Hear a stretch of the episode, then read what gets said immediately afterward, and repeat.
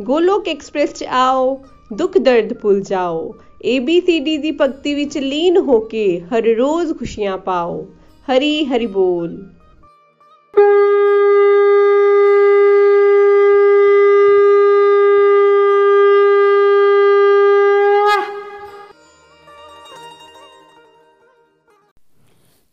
ਸ਼੍ਰੀ Krishna friends, ਮੈਂ ਸਵਰਨ ਗੁਪਤਾ, ਜੰਮੂ ਤੋਂ। ਮੈਂ ਇੱਕ ਗ੍ਰਹਿਣੀ ਹਾਂ ਤੇ ਅਕਤੂਬਰ 2019 ਵਿੱਚ ਮੈਂ ਆਪਣੀ ਫਰੈਂਡ ਪ੍ਰਭਾ ਜੀ ਦੇ ਰਾਹੀਂ ਗੋਲੋਕ ਪਰਿਵਾਰ ਦਾ ਹਿੱਸਾ ਬਣੀ ਸਾਂ। ਸਭ ਤੋਂ ਪਹਿਲੇ ਮੈਂ ਬਬੀਤਾ ਜੀ ਵੱਲ ਨਾਲ ਭਗਵਤ ਗੀਤਾ ਦਾ ਨੂੰ ਪੜ੍ਹਨਾ ਸ਼ੁਰੂ ਕੀਤਾ ਤੇ ਫਿਰ ਕੁਝ ਦਿਨਾਂ ਬਾਅਦ ਸ਼ਾਮ ਦੇ ਗਰੁੱਪ ਵਿੱਚ ਨikhil ਜੀ ਦੇ ਨਾਲ ਵੀ ਮੈਂ ਗੀਤਾ ਪੜ੍ਹਨ ਲੱਗੀ। ਮੈਂ ਬਚਪਨ ਤੋਂ ਹੁਣ ਤੱਕ ਕਈ ਵਾਰ ਗੀਤਾ ਪੜ੍ਹ ਪੜ੍ਹ ਕੇ, ਪੜ੍ਹ ਕਰ, ਪੜ੍ਹ ਪੜ੍ਹ ਕੇ ਵੀ ਕੁਝ ਵੀ ਨਹੀਂ ਸਾਂ ਸਮਝ ਸਕੀ। ਇਸ ਵਾਸਤੇ ਹੁਣ ਮੈਂ ਆਪਣੇ ਦੋਨਾਂ ਗੁਰੂਆਂ ਕੋਲੋਂ ਬੜੀ ਗੰਭੀਰਤਾ ਦੇ ਨਾਲ ਇਸ ਨੂੰ ਸੁਣਨਾ ਤੇ ਸਮਝਣਾ ਸ਼ੁਰੂ ਕੀਤਾ। ਤੇ ਹੁਣ ਮੈਂ ਹੌਲੇ-ਹੌਲੇ ਗੀਤਾ ਨੂੰ ਗਹਿਰਾਈ ਦੇ ਨਾਲ ਸਮਝ ਰਹੀ ਹਾਂ। ਇਸ ਇਸ ਲਈ ਮੈਂ ਆਪਣੇ ਦੋਨਾਂ ਗੁਰੂ ਜਨਾਂ ਦੀ ਬਹੁਤ ਬਹੁਤ ਧੰਨਵਾਦੀ ਹਾਂ। ਭਗਵਤ ਗੀਤਾ ਸ਼੍ਰੀ ਕ੍ਰਿਸ਼ਨ ਜੀ ਦੁਆਰਾ ਗਾਇਆ ਗਿਆ ਇੱਕ ਗੀਤ ਹੈ। ਗੀਤਾ ਦਾ ਰਹੱਸ ਅਸੀਂ ਜਾਣ ਲਈਏ ਤਾਂ ਫਿਰ ਹੋਰ ਕੁਝ ਜਾਣਨ ਦੀ ਲੋੜ ਹੀ ਨਹੀਂ ਰਹਿੰਦੀ। ਇਸ ਗੀਤਾ ਗਿਆਨ ਨੇ ਹੀ ਧਨੁਸ਼ ਛੱਡ ਕੇ ਹਤਾਸ਼ ਹੋਏ ਅਰਜੁਨ ਨੂੰ ਮਹਾਭਾਰਤ ਦੇ ਯੁੱਧ ਦਾ ਵਿਜੇਤਾ ਬਣਾ ਦਿੱਤਾ ਸੀ। ਪੂਰੇ ਬ੍ਰਹਮੰਡ ਦੇ ਸਭ ਤੋਂ ਵੱਡੇ ਮੋਟੀਵੇਸ਼ਨਲ ਸਪੀਕਰ ਬੰਸਰੀ ਵਾਲੇ ਸ਼੍ਰੀ ਕ੍ਰਿਸ਼ਨ ਜੀ ਨੇ ਯੁਗਾਂ ਯੁਗਾਂ ਪਹਿਲੇ ਐਸਾ ਗਿਆਨ ਦਿੱਤਾ ਸੀ ਜਿਹੜਾ ਅੱਜ ਵੀ ਸਾਡੇ ਸਾਰੇ ਲੋਕਾਂ ਦੇ ਲਾਈਫ ਸਟਾਈਲ ਤੇ ਬਿਲਕੁਲ ਫਿੱਟ ਬੈਠਦਾ ਹੈ। ਅਸੀਂ ਸਾਰੇ ਡਿਵੋਟਿਸ ਆਪਣੇ ਸਪਿਰਚੁਅਲ ਗਾਈਡਸ ਦੇ ਮਾਧਿਅਮ ਤੋਂ ਗੀਤਾ ਨੂੰ ਪੜ੍ਹ ਕੇ ਤੇ ਸਮਝ ਕੇ ਆਪਣਾ ਆਪਣਾ ਜੀਵਨ ਸੁਧਾਰ ਰਹੇ ਹਾਂ। ਗੀਤਾ ਨੂੰ ਸਮਝ ਕੇ ਮੈਂ ਵੀ ਆਪਣਾ ਜੀਵਨ ਬੜੀ ਸ਼ਾਂਤੀ ਨਾਲ ਗੁਜ਼ਾਰ ਰਹੀ ਹਾਂ।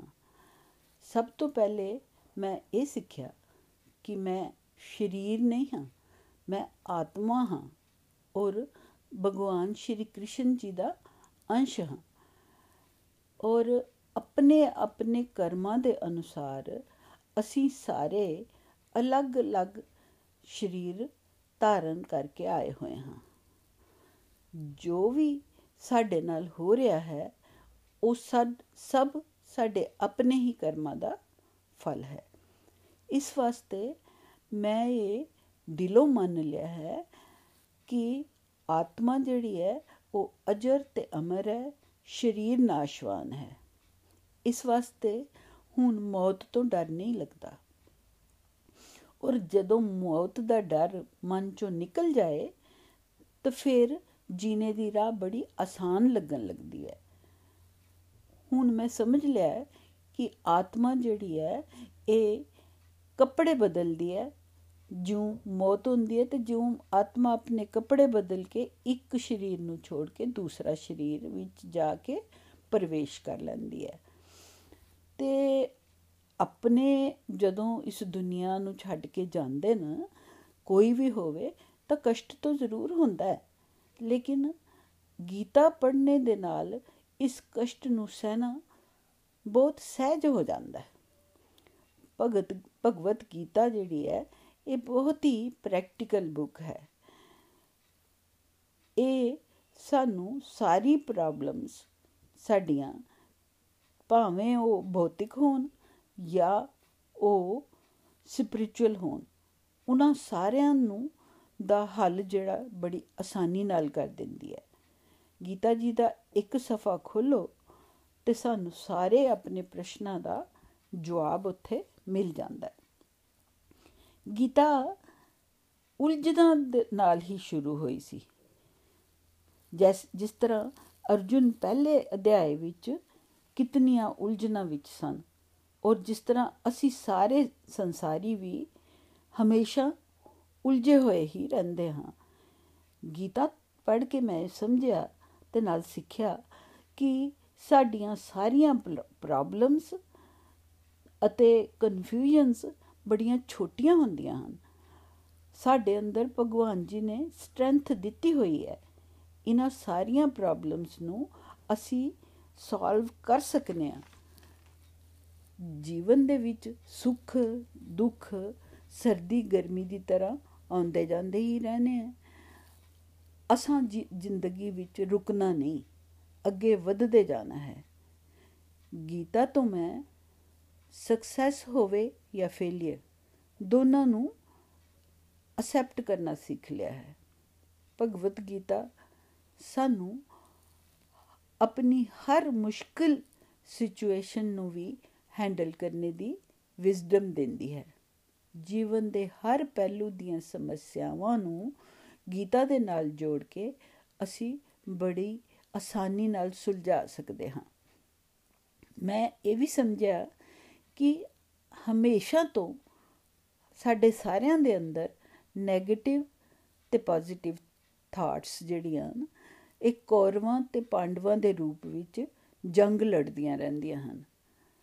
ਅਸਾਂ 네ਗੇਟਿਵ ਥਾਟਸ ਨੂੰ ਆਪਣੀਆਂ ਪੋਜ਼ਿਟਿਵ ਥਾਟਸ ਦੇ ਉੱਪਰ ਹਾਵੀ ਕਦੇ ਨਹੀਂ ਹੋਣ ਦੇਣਾ। ਇਹ ਸਭ ਅਸੀਂ ਸਤਸੰਗ, ਸਾਧਨਾ, ਸੇਵਾ ਅਤੇ ਸਦਾਚਾਰ ਦੇ ਰਸਤੇ ਪਰ ਚੱਲ ਕੇ ਹੀ ਕਰ ਪਾਵਾਂਗੇ। ਉਤਾਰ ਚੜਾਵ ਤੇ ਆਂਦੇ ਹੀ ਰਹਿਣਗੇ। ਪਰ ਗੀਤਾ ਤੋਂ ਸਾਨੂੰ એનર્ਜੀ ਮਿਲਦੀ ਹੈ ਸਹਿਨ ਸ਼ਕਤੀ ਮਿਲਦੀ ਹੈ ਤੇ ਅਸੀਂ ਕਿਸੇ ਵੀ ਸਿਚੁਏਸ਼ਨ ਵਿੱਚ ਵਿਚਲਿਤ ਨਹੀਂ ਹੁੰਦੇ। ਪ੍ਰਭੂ ਜੀ ਦੀ ਕਿਰਪਾ ਹੁਣ ਮੈਨੂੰ ਮਹਿਸੂਸ ਹੋ ਰਹੀ ਹੈ। ਮੈਂ ਆਪਣੇ ਆਸੇ-ਪਾਸੇ ਉਥਲ-ਪੁਥਲ ਤੋਂ ਜ਼ਿਆਦਾ ਡਿਸਟਰਬ ਨਹੀਂ ਹੁੰਦੀ। ਤੇ ਮੇਰਾ ਧਿਆਨ ਹਮੇਸ਼ਾ ਹਰੀ ਨਾਮ ਪਰ ਰਹਿੰਦਾ ਹੈ ਤੇ ਮਨ ਜਿਹੜਾ ਉਹ ਸ਼ਾਂਤ ਰਹਿੰਦਾ ਹੈ। ਹੁਣ ਇਹ ਵੀ ਸਮਝ ਆ ਗਈ ਹੈ ਕਿ ਜੋ ਕੁਝ ਵੀ ਜ਼ਿੰਦਗੀ ਵਿੱਚ ਹੋ ਰਿਹਾ ਹੈ, ਉਹ ਸਭ ਪ੍ਰਭੂ ਜੀ ਦੀ ਇੱਛਾ ਦੇ ਨਾਲ ਹੀ ਹੋ ਰਿਹਾ ਹੈ। ਔਰ ਅੱਛਾ ਹੀ ਹੋ ਰਿਹਾ ਹੈ। ਗੀਤਾ ਜੀ ਦੀ ਸਮਝ ਆਨੇ ਤੋਂ ਪਹਿਲੇ ਹਰ ਛੋਟੇ-ਛੋਟੇ ਕੰਮਾਂ ਨਾਲ, ਕੰਮਾਂ ਤੋਂ ਜਾਂ ਪਰੇਸ਼ਾਨੀਆਂ ਤੋਂ ਮੈਂ ਟੈਨਸ਼ਨ ਔਰ ਐਂਗਜ਼ਾਇਟੀ ਵਿੱਚ ਆ ਜਾਂਦੀ ਸਾਂ ਔਰ ਬਹੁਤ ਪ੍ਰੈਸ਼ਰ ਰਹਿੰਦਾ ਸੀ। ਹੁਣ ਮੇਰੇ ਅੰਦਰ ਇੱਕੋ ਹੀ ਫੀਲਿੰਗ ਰਹਿੰਦੀ ਹੈ ਕਿ ਮੈਂ ਆਪਣੀ ਆਪਣੇ ਸਾਰੇ ਕੰਮ, ਆਪਣੀਆਂ ਸਾਰੀਆਂ ਡਿਊਟੀਆਂ ਓਨੈਸਟਲੀ ਕਰ ਰਹੀ ਹਾਂ ਨਾ, ਇਸ ਵਾਸਤੇ ਫਿਰ ਚਿੰਤਾ ਕਿਸ ਗੱਲ ਦੀ? ਭਗਵਾਨ ਜੀ ਆਪੇ ਸਭ ਦੇਖ ਲੈਣਗੇ, ਆਪੇ ਸਭ ਸੰਭਾਲ ਲੈਣਗੇ। ਮੈਂ ਤੇ ਆਪਣਾ ਕਰਮ ਕਰਦੇ ਰਹਿਣਾ ਬਾਕੀ ਸਾਰੇ ਸਭ ਕੁਝ ਆਪਣੇ ਪ੍ਰਭੂ ਜੀ ਪਰ ਛੋੜ ਦੇਣਾ ਗੀਤਾ ਨੂੰ ਸਮਝਣੇ ਤੋਂ ਪਹਿਲੇ ਮੇਰੀ ਪੋਜੀਸ਼ਨ ਵੀ ਪਹਿਲੇ ਚੈਪਟਰ ਵਾਲੇ ਅਰਜੁਨ ਜੈਸ, ਦੀ ਤਰ੍ਹਾਂ ਹੀ ਸੀ। ਗੀਤਾ ਨੂੰ ਸਮਝ ਕਰ ਸਮਝ ਕੇ ਸ਼੍ਰੀ ਕ੍ਰਿਸ਼ਨ ਜੀ ਦੀ ਸ਼ਰਨ 'ਚ ਜਾ ਕੇ ਉਹਨਾਂ ਦਾ ਆਸ਼ਰੇ ਲੈ ਕੇ ਮੈਂ ਆਪਣੇ ਆਪ ਨੂੰ ਪ੍ਰਭੂ ਜੀ ਨੂੰ ਸੌਂਪਣੇ ਦਾ ਪੂਰਾ ਪੂਰਾ ਯਤਨ ਕਰ ਰਹੀ ਹਾਂ। ਹਰ ਪਲ ਭਗਤੀਮय ਤੇ ਪ੍ਰਭੂਮय ਹੁੰਦਾ ਜਾ ਰਿਹਾ ਹੈ ਤੇ ਜੀਵਨ ਵਿੱਚ ਇੱਕ ਠਹਿਰਾਵ ਆ ਗਿਆ ਭਗਵਤ ਗੀਤਾ ਤੋਂ ਮੈਂ ਸਿੱਖਿਆ ਕਿ ਫਲ ਦੀ ਚਿੰਤਾ ਦੇ ਨਾਲ ਜਦੋਂ ਅਸੀਂ ਕਰਮ ਕਰਨੇ ਆ, ਤਾਂ ਸਟ्रेस ਔਰ ਪ੍ਰੈਸ਼ਰ ਜਿਹੜਾ ਹੈ, ਉਹ ਸਾਡੇ ਅੰਦਰ ਬਣਿਆ ਰਹਿੰਦਾ ਹੈ। ਕਿਉਂਕਿ ਸਾਨੂੰ ਫਲ ਦੀ ਚਿੰਤਾ ਹੁੰਦੀ ਹੈ ਕਿ ਪਾਸ ਹੋਵਾਂਗੇ ਕਿ ਨਹੀਂ ਹੋਵਾਂਗੇ, ਅੱਛਾ ਫਲ ਮਿਲੇਗਾ ਕਿ ਨਹੀਂ ਸਕਸੈਸ ਮਿਲੇਗੀ ਕਿ ਨਹੀਂ। ਤੇ ਇਸ ਵਾਸਤੇ ਸਾਡੀ ਪਰਫਾਰਮੈਂਸ ਵੀ ਜਿਹੜੀ ਹੈ, ਉਹ ਪਰਫੈਕਟ ਨਹੀਂ ਹੋ ਹੋ ਸਕਦੀ। ਉਹੋ ਹੀ ਕੰਮ ਜਦੋਂ ਅਸੀਂ ਸ਼੍ਰੀ ਕ੍ਰਿਸ਼ਨ ਜੀ ਦੀ ਸ਼ਰਨ ਵਿੱਚ ਜਾ ਕੇ ਕਰਨੇ ਆ, ਉਹਨਾਂ ਨੂੰ ਅਰਪਣ ਕਰਕੇ ਕਰਨੇ ਆ, ਤਾਂ ਬਿਨਾਂ ਕਿਸੇ ਸਟ्रेस ਦੇ ਉਹ ਕੰਮ ਬੜੀ ਆਸਾਨੀ ਨਾਲ ਪੂਰਾ ਹੋ ਜਾਂਦਾ ਹੈ। ਔਰ ਸਕਸੈਸ ਤਾਂ ਮਿਲਦੀ ਹੀ ਹੈ, ਤੇ ਨਾਲ ਹੀ ਅਸੀਂ ਕਿਸੇ ਬੰਧਨ ਵਿੱਚ ਵੀ ਨਹੀਂ ਬੰਧਦੇ। ਮੈਂ ਇਹ ਵੀ ਜਾਣਿਆ ਕਿ ਸ਼੍ਰੀ ਕ੍ਰਿਸ਼ਨ ਹੀ ਇੱਕਮਾਤਰ ਭਗਵਾਨ ਹਨ। ਉਹ ਪਰਮ ਪਿਤਾ, ਪਰਮਾਤਮਾ ਸਭਨਾ ਕਾਰਨਾਂ ਦਾ ਕਾਰਨ ਹਨ। ਅਸਾਂ ਸਦਾ ਉਹਨਾਂ ਦੀ ਸ਼ਰਨ ਵਿੱਚ ਰਹਿਣਾ ਉਹਨਾਂ ਦੀ ਆਰਾਧਨਾ ਕਰਨੀ ਹੈ ਤੇ ਨਾਲ ਨਾਲ ਸਾਰੇ ਦੇਵੀ ਦੇਵਤਿਆਂ ਦਾ ਆਦਰ ਵੀ ਕਰਨਾ ਹੈ।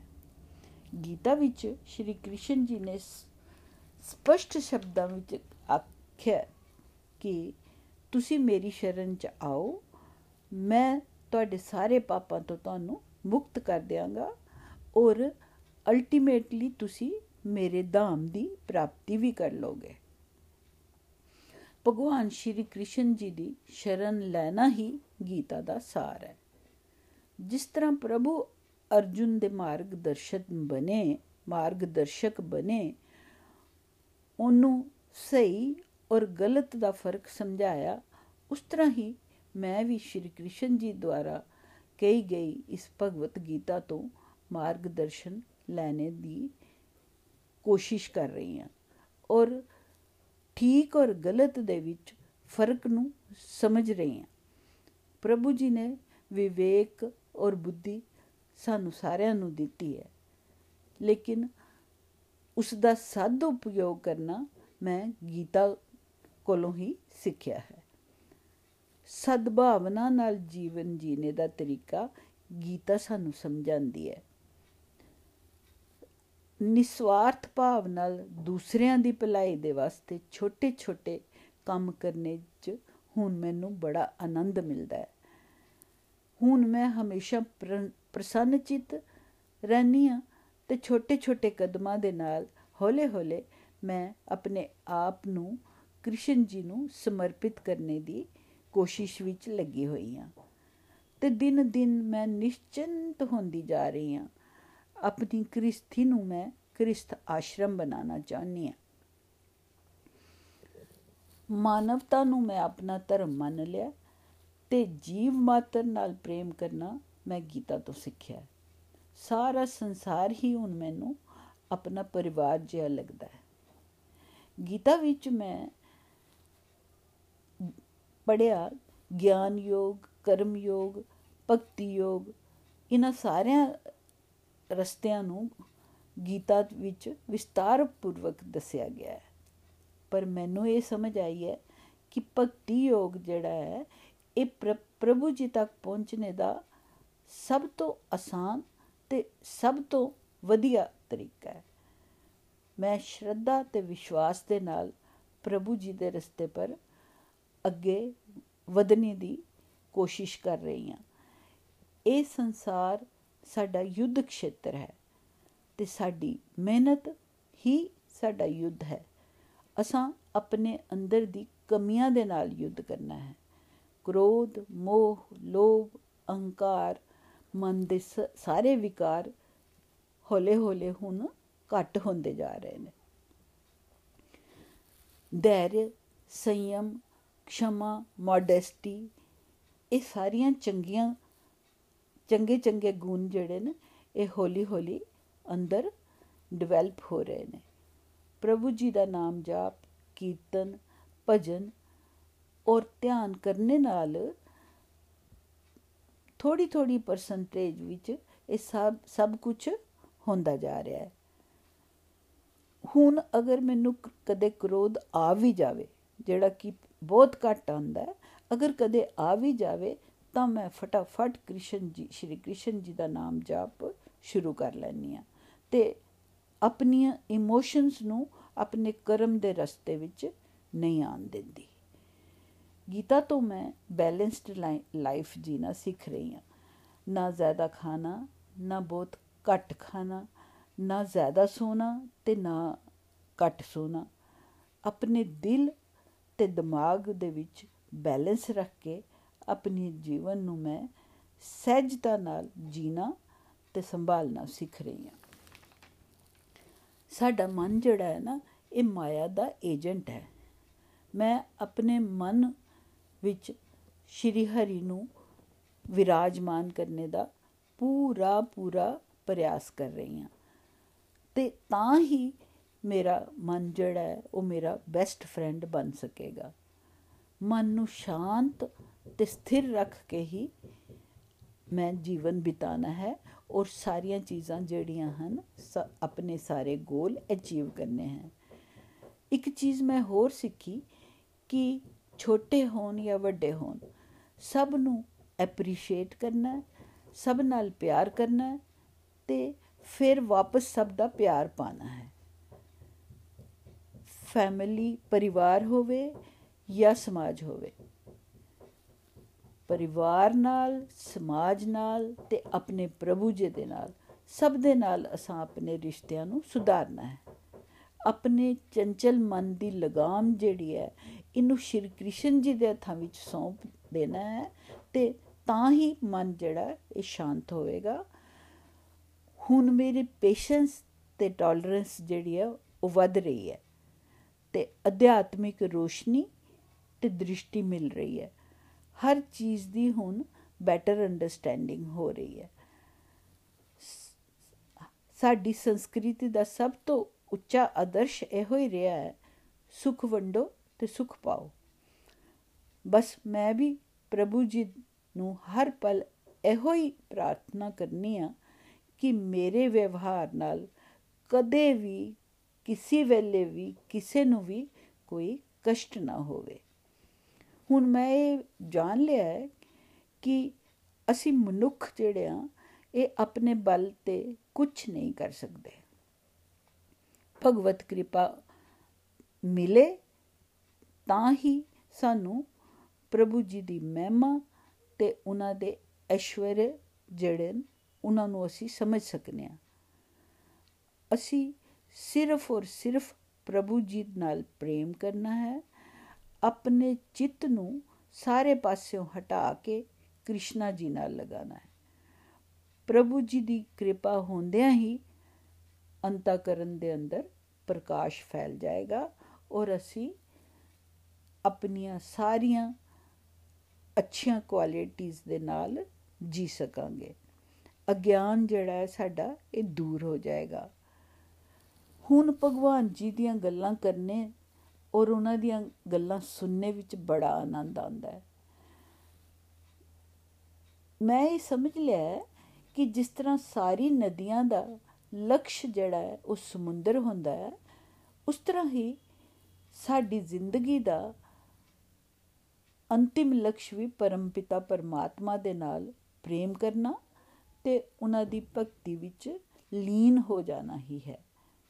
ਸੋ ਫਰੈਂਡਸ ਆਪਣੇ ਗੁਰੂ ਜਨਾਂ ਦੀ ਬਾਣੀ ਤੋਂ ਉਹਨਾਂ ਉਹਨਾਂ ਨੇ ਗਾਈਡ ਕਰਕੇ ਸਾਨੂੰ ਜੋ ਜੋ ਕੁਝ ਵੀ ਸਿਖਾਇਆ ਹੈ, ਉਹਦੇ ਨਾਲ ਗੀਤਾ ਦਾ ਗਿਆਨ ਦਿੱਤਾ ਉਹਨਾਂ ਨੇ, ਉਹਦੇ ਨਾਲ ਮਨ ਦੇ ਸਾਰੇ ਸੰਸ਼ੇ ਜਿਹੜੇ ਨੇ ਉਹ ਦੂਰ ਹੋ ਗਏ ਨੇ ਔਰ ਵਿਕਾਰ ਜਿਹੜੇ ਨੇ ਉਹ ਘਟ ਹੁੰਦੇ ਜਾ ਰਹੇ ਨੇ।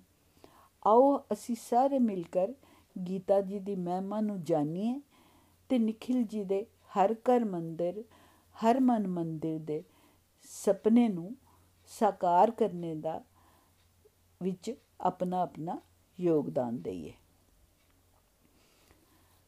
ਆਪਣਾ ਆਪਣਿਆਂ ਦਾ ਤੇ ਸਭਨਾ ਦਾ ਜੀਵਨ ਗੀਤਾਮੇ ਪ੍ਰਭੂਮੇ ਤੇ ਆਨੰਦਮੇ ਬਣਾਉਣੇ ਦਾ ਪ੍ਰਯਾਸ ਕਰੀਏ। ਭਗਵਤ ਗੀਤਾ ਨੂੰ ਪੜ੍ਹ ਕੇ ਤੇ ਸਮਝ ਕੇ ਇਸ ਪਰਮ ਆਨੰਦ ਨੂੰ ਅਸੀਂ ਪਾ ਸਕਦੇ ਹਾਂ।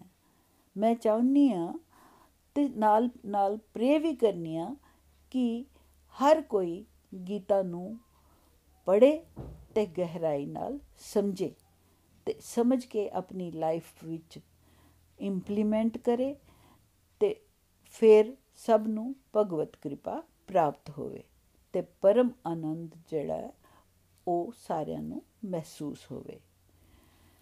ਤੇ ਨਾ ਸ਼ਸਤਰ ਤੇ ਤੇ ਨਾ ਸ਼ਾਸਤਰ ਤੇ, ਨਾ ਧਨ ਤੇ ਤੇ ਨਾ ਹੀ ਕਿਸੇ ਯੁਕਤੀ ਤੇ। हे ਪ੍ਰਭੂ, ਮੇਰਾ ਜੀਵਨ ਤੇ ਆਸ਼ਰਿਤ ਹੈ, ਕੇਵਲ ਔਰ ਕੇਵਲ ਤੁਹਾਡੀ ਕਿਰਪਾ ਸ਼ਕਤੀ ਤੇ। ਹਰੀ ਹਰੀ ਬੋਲ, ਹਰੀ ਹਰੀ ਬੋਲ। ਜੈ Shri Radhe Krishna. Thanks everyone, thanks my mentors for all your guidance and efforts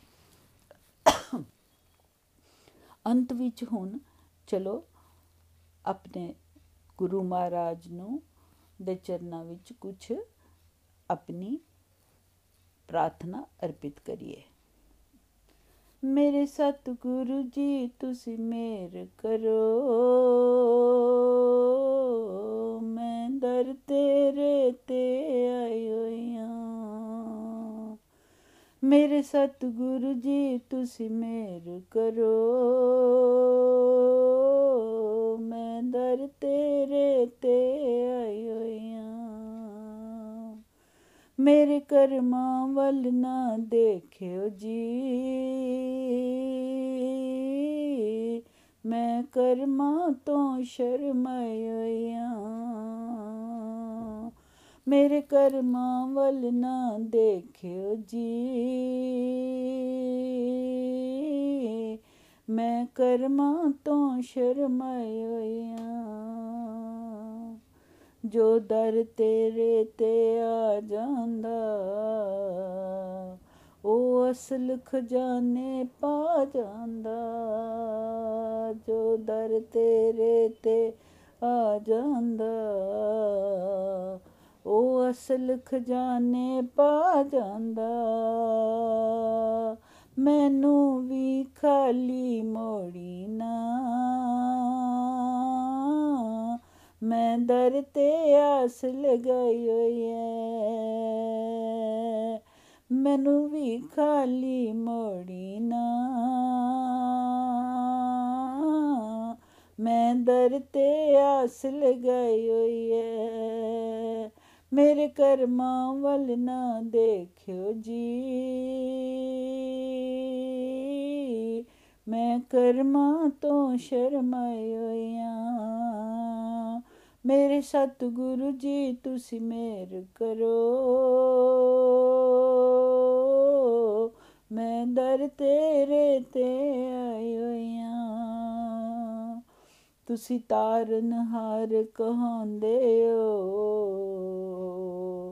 ਡੁੱਬਿਆਂ ਨੂੰ ਬਿੰਨੇ ਲਾਂਦੇ ਹੋ ਤੁਸੀਂ ਤਾਰਨ ਹਾਰ ਕਹਾਂਦੇ ਹੋ ਡੁੱਬਿਆਂ ਨੂੰ ਬੰਨੇ ਲਾਂਦੇ ਹੋ ਮੇਰਾ ਵੀ ਬੇੜਾ ਪਾਰ ਕਰੋ। ਮੈਂ ਦੁਖਿਆਰੀ ਦਰ ਤੇ ਆਈ ਹੋਈਆਂ ਮੇਰਾ ਵੀ ਬੇੜਾ ਪਾਰ ਕਰੋ ਦੁਖਿਆਰੀ ਦਰ ਤੇ ਆਈ ਹੋਈਆਂ। ਮੇਰੇ ਕਰਮਾਂ ਵੱਲ ਨਾ ਵੇਖਿਓ ਜੀ। ਮੈਂ ਕਰਮਾਂ ਤੋਂ ਸ਼ਰਮਾਈ ਹੋਈਆਂ। ਮੇਰੇ ਸਤਿਗੁਰੂ ਜੀ, ਤੁਸੀਂ ਮੇਰ ਕਰੋ। ਮੈਂ ਦਰ ਤੇਰੇ ਤੇ ਆਈ ਹੋਈਆਂ ਸਭ ਸੰਗੀ ਸਾਥੀ ਛੋੜ ਗਏ। ਸਭ ਰਿਸ਼ਤੇ ਨਾਤੇ ਤੋੜ ਗਏ। ਸਭ ਸੰਗੀ ਸਾਥੀ ਛੋੜ ਗਏ। ਸਭ ਰਿਸ਼ਤੇ ਨਾਤੇ ਤੋੜ ਗਏ ਤੂੰ ਵੀ ਕਿਧਰੇ ਠੁਕਰਾਵੀਂ ਨਾ ਇਹ ਸੋਚ ਕੇ ਮੈਂ ਘਬਰਾਈ ਹੋਈਆਂ ਤੂੰ ਵੀ ਕਿਧਰੇ ਠੁਕਰਾਵੀਂ ਨਾ ਇਹ ਸੋਚ ਕੇ ਮੈਂ ਘਬਰਾਈ ਹੋਈਆਂ ਮੇਰੇ ਕਰਮਾਂ ਵੱਲ ਨਾ ਵੇਖਿਓ ਜੀ। ਮੈਂ ਕਰਮਾਂ ਤੋਂ ਸ਼ਰਮਾਈ ਹੋਈਆਂ। ਮੇਰੇ ਸਤਿਗੁਰੂ ਜੀ, ਤੁਸੀਂ ਮੇਰ ਕਰੋ। ਮੈਂ ਦਰ ਤੇਰੇ ਤੇ ਆਈ ਹੋਈਆਂ تیرے تے ہری ہری بول جی ہری ہری بول، ہری ہری بول۔ جے شری رادھے کرشنا۔